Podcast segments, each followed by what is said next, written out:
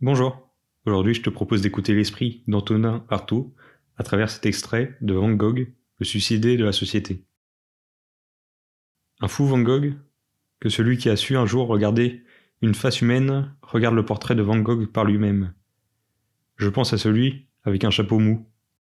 Peinte par Van Gogh extra-lucide, cette figure de boucher roux qui nous inspecte et nous épie, qui nous scrute avec un œil torve aussi. Je ne connais pas un seul psychiatre qui saurait scruter un visage d'homme avec une force aussi écrasante et disséquer comme au tranchoir l'ineffragable psychologie. L'œil de Van Gogh est d'un grand génie. Mais à la façon dont je le vois, me disséquer moi-même, du fond de la toile où il a surgi, ce n'est plus le génie d'un peintre que je sens en ce moment vivre en lui, mais celui d'un certain philosophe, par moi jamais rencontré dans la vie. Non, Socrate n'avait pas cet œil. Seul peut-être avant lui le malheureux Nietzsche eut ce regard à déshabiller l'âme, à délivrer le corps et l'âme, à mettre à nu le corps de l'homme, hors des subterfuges de l'esprit. Le regard de Van Gogh est pendu, vissé. Il est vitré derrière ses paupières rares, ses sourcils maigres et sans un pli. C'est un regard qui enfonce droit. Il transperce dans cette figure taillée à la serpe, comme à un arbre bien équarri. Mais Van Gogh a saisi le moment où la prunelle va verser dans le vide. Où ce regard, parti contre nous comme la bombe d'un météore, prend la couleur atone du vide et de l'inerte qui le remplit. Mieux qu'aucun psychiatre au monde, c'est ainsi que le grand Van Gogh a situé sa maladie. Je perce, je reprends, j'inspecte, j'accroche, je décèle. Ma vie morte ne recèle rien, et le néant, au surplus, n'a jamais fait de mal à personne, ce qui me force à revenir au-dedans. C'est cette absence désolante qui passe et me submerge par moments, mais j'y vois clair, très clair. Même le néant, je sais ce que c'est. Et je pourrais dire ce qu'il y a dedans. Et il avait raison, Van Gogh.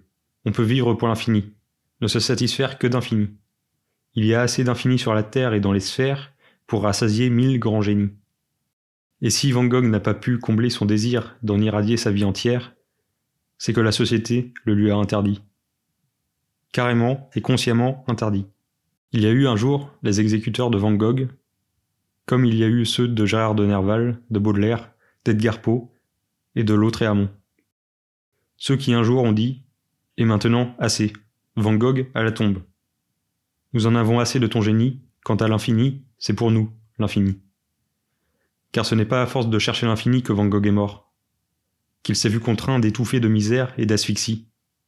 C'est à force de se le voir refuser par la tourbe de ceux qui, de son vivant même, croyait détenir l'infini contre lui.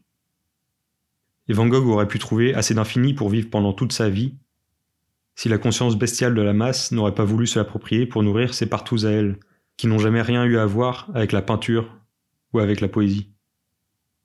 De plus, on ne se suicide pas tout seul. Nul n'a jamais été seul pour naître, nul non plus n'est seul pour mourir. Mais dans le cas du suicide, il faut une armée de mauvais êtres pour décider le corps au geste contre nature de se priver de sa propre vie. Et je crois qu'il y a toujours quelqu'un d'autre, à la minute de la mort extrême, pour nous dépouiller de notre propre vie. Ainsi donc, Van Gogh s'est condamné. Parce qu'il avait fini de vivre, et, comme le laisse entrevoir ses lettres à son frère, parce que, devant la naissance d'un fils de son frère, il se sentait une bouche de trop à nourrir. Mais surtout, Van Gogh voulait enfin rejoindre cet infini, pour lequel, dit-il, on s'embarque comme dans un train pour une étoile. Et on s'embarque le jour où l'on a bien décidé d'en finir avec la vie. Or, dans la mort de Van Gogh, telle qu'elle s'est produite, je ne crois pas que ce soit ce qui s'est produit. Van Gogh a été expédié du monde par son frère. D'abord, en lui annonçant la naissance de son neveu. Il a été expédié ensuite par le docteur Gachet, qui, au lieu de lui recommander le repos et la solitude, l'envoyait peindre sur le motif un jour où il sentait bien que Van Gogh aurait mieux fait d'aller se coucher.